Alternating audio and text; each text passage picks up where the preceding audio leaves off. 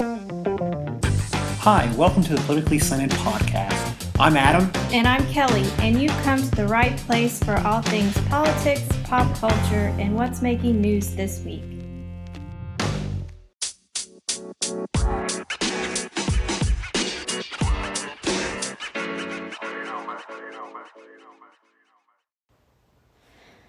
Welcome back to the Politically Slanted Podcast.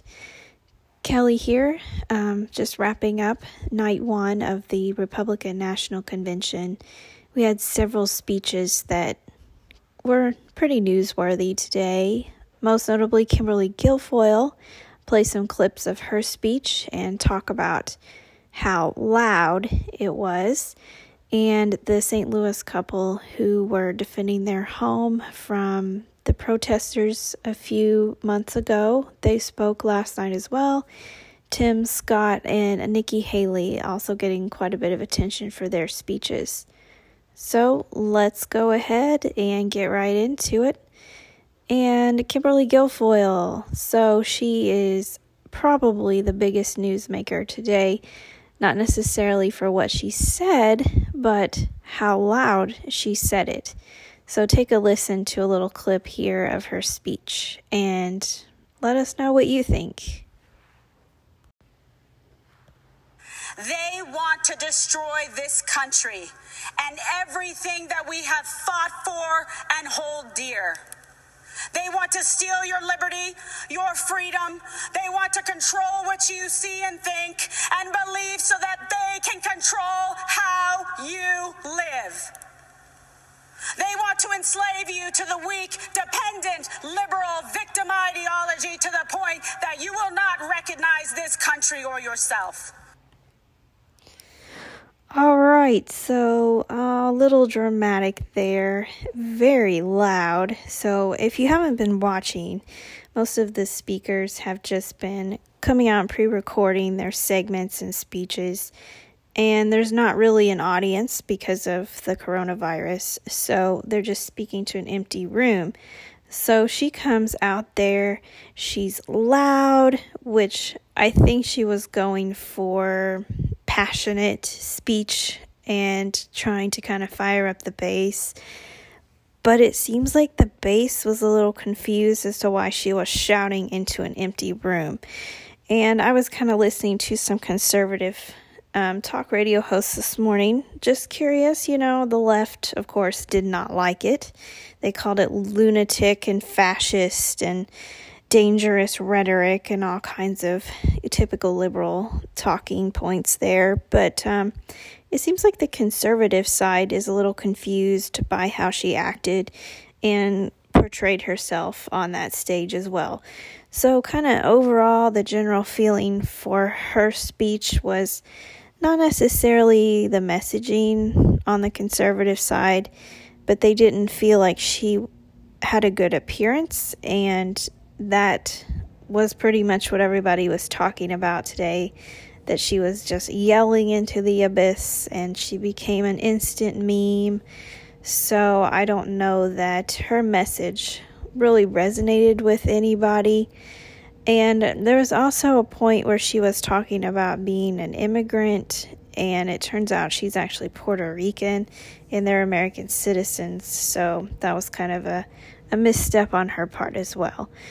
But um, yeah, so it seems like she was probably the speech that got the most attention, not necessarily for what she was saying Although, of course, the Democrats didn't like it because she was hitting them pretty hard, including her ex husband, um, Gavin Newsom, who's the um, governor of California.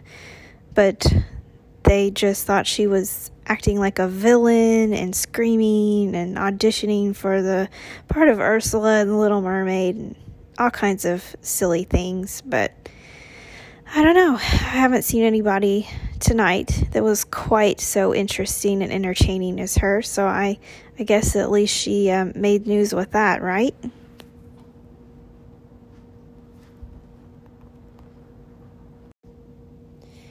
And here's just a final clip of her it's even more exciting than the last one that I played, but it kind of gives you a, a framework for how loud her speech was. And even we posted the story about it on our our Facebook page, and a lot of our our followers on there thought it was a bit odd too. So I think the general consensus is um, maybe louder is not always better, but I'll leave you with this last final clip of her just so you can um, have a little more, I guess, of her speech if you didn't get to see it. Ladies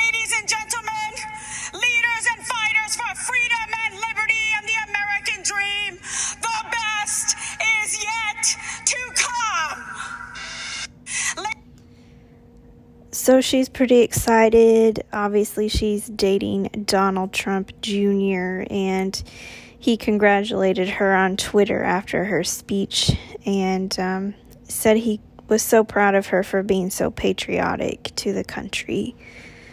And then, probably the next speech that I found most interesting was the St. Louis couple. And you might remember them. They made headlines because they were eating dinner in their house when there were some Black Lives Matter protests happening.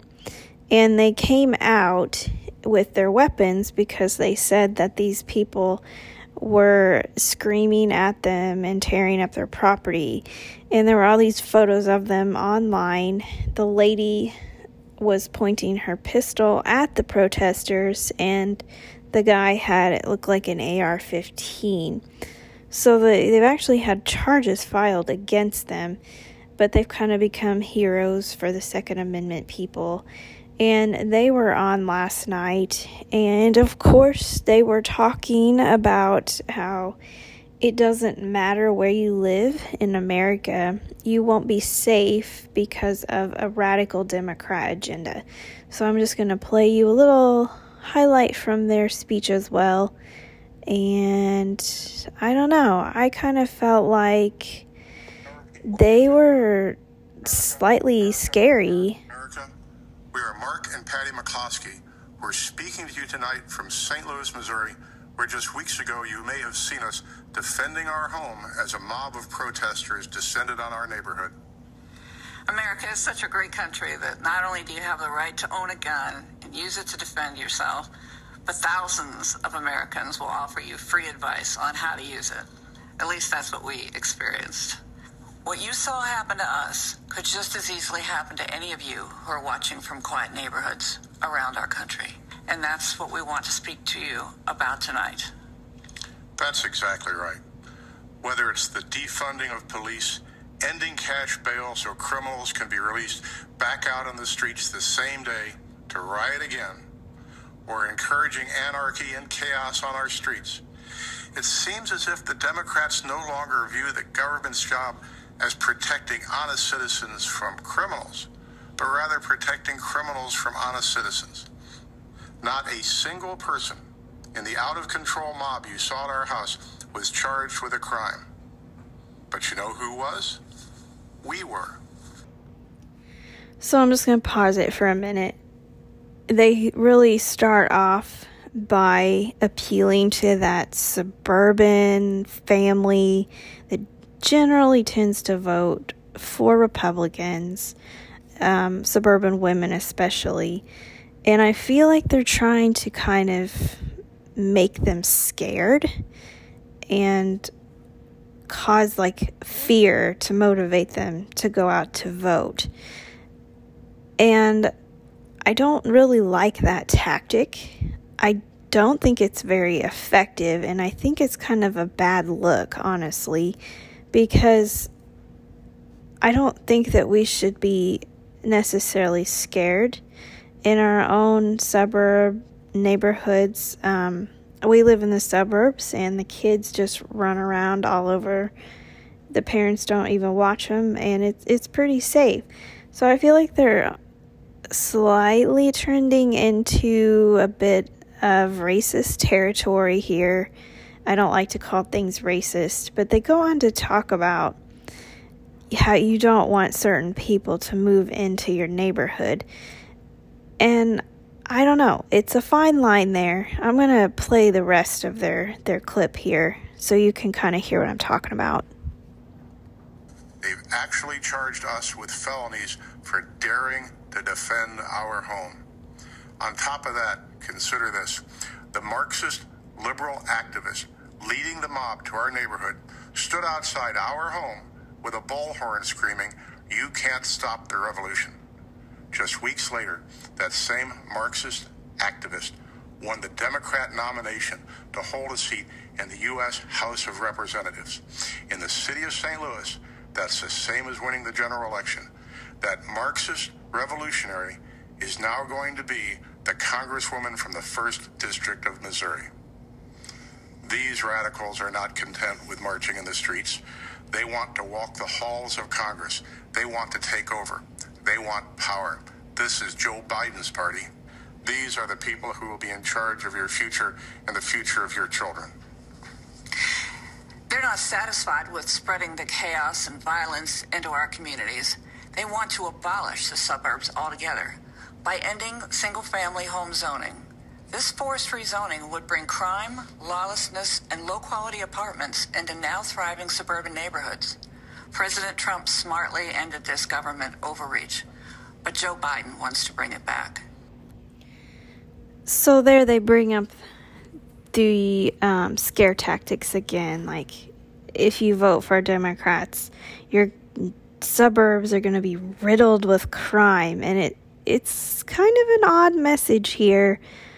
I feel like they are being very borderline racist by acting as if certain people who live in lower income housing are responsible for crimes and I don't know. I just I don't like the messaging. Maybe other people would disagree with me or think I'm reading too much into it, but I just don't I don't like this whole like scare you into voting one way or the other. But um, they were probably the next most interesting of the speeches last night, and I thought it was kind of worth talking about some of the things that they said. So I'm going to pull up Nikki Haley's speech because she is getting some pushback from liberals because she says that America is not racist, and they don't seem to like that too much. The pandemic has set us back, but not for long.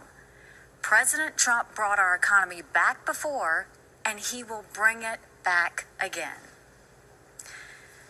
There's one more important area where our president is right. He knows that political correctness and cancel culture are dangerous and just plain wrong. In much of the Democratic Party, it's now fashionable to say that America is racist.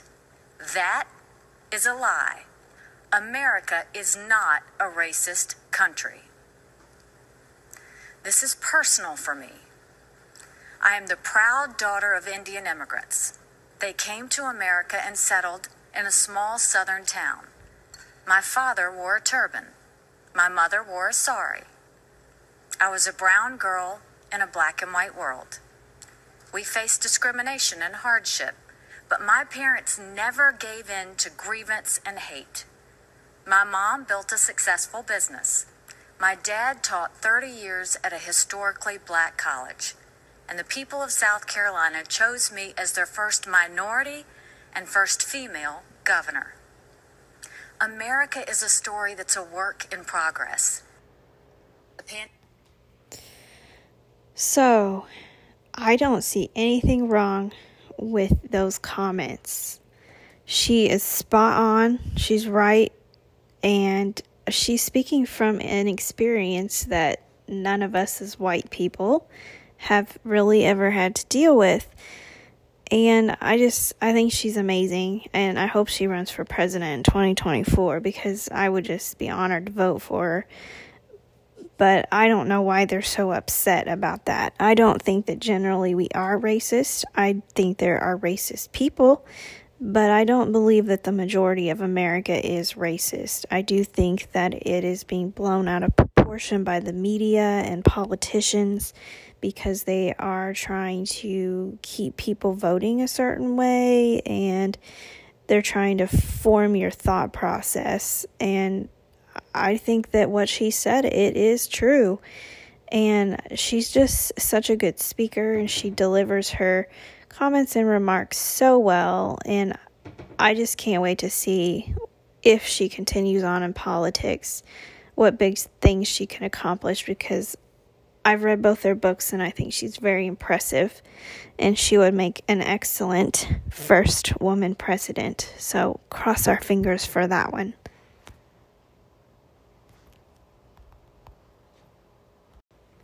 And finally, the last speech that I kind of wanted to hit on tonight was that of Tim Scott. Another excellent, excellent speech. And I think that him and Nikki Haley would be a great ticket. And also the kinds of people that we need to have speaking at these conventions. I think they're a whole lot more effective. They have good messaging. They have some really great things to say.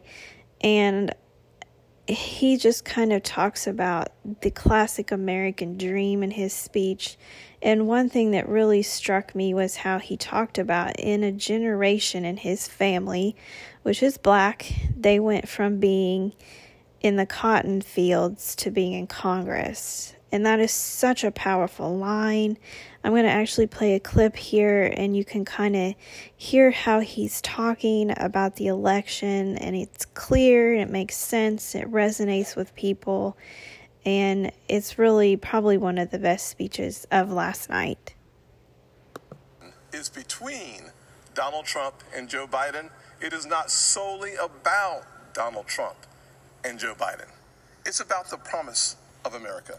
It's about you and me, our challenges and heartbreaks, hopes and dreams. It's about how we respond when tackling critical issues like police reform, when Democrats called our work a token effort and walked out of the room during negotiations because they wanted the issue more than they wanted a solution. Do we want a society that breeds success or a culture that cancels everything it even slightly disagrees with? I know where I stand. Because you see, I am living my mother's American dream. My parents divorced when I was seven years old, and we moved in with my grandparents into a two bedroom home with me, my mom, and my brother sharing a room and one bed. My mom worked 16 hours a day to keep food on the table and a roof over our heads. She knew that if we could find the opportunity, bigger things would come. I thought I had to use football to succeed in life and my focus on academics faded away. My freshman year, I failed out. I failed four subjects Spanish, English, world geography, and even civics. Trust me, though, after seven years in the Senate, I know I'm not the only one in Congress who failed civics. But even while I was failing the ninth grade, my mother always said to me, Timmy, if you would just shoot for the moon, even if you miss, You'll be among the stars. She never lost faith in me, even when I lost faith in myself. Because of her encouragement, I went to summer school and caught up. The next year, I met my mentor, John Moniz, a Chick fil A operator. John saw something in me that I could not see in myself and started teaching me valuable life lessons. Like having a job would be a good thing, but creating jobs would be even better that having an income could change my lifestyle, but creating a profit could change my community. He planted the seeds of what would become opportunity zones. This initiative that the president and I worked together on is now bringing more than $75 billion of private sector investment into distressed communities. I took those lessons to heart and started putting the pieces of my life back together. I realized a quality education is the closest thing to magic in America. That's why I fight to this day for school choice to make sure every child in every neighborhood has a quality education. I don't care if it's a public, private, charter, virtual, or a homeschool. When a parent has a choice, so his entire speech is almost 12 minutes, and obviously we don't have time to listen to that here. But if you want to seek it out, it's floating around out there on Twitter and YouTube, and it's definitely worth listening to because it's such a great like representation of what America is and what we should strive to keep it at. So I highly encourage you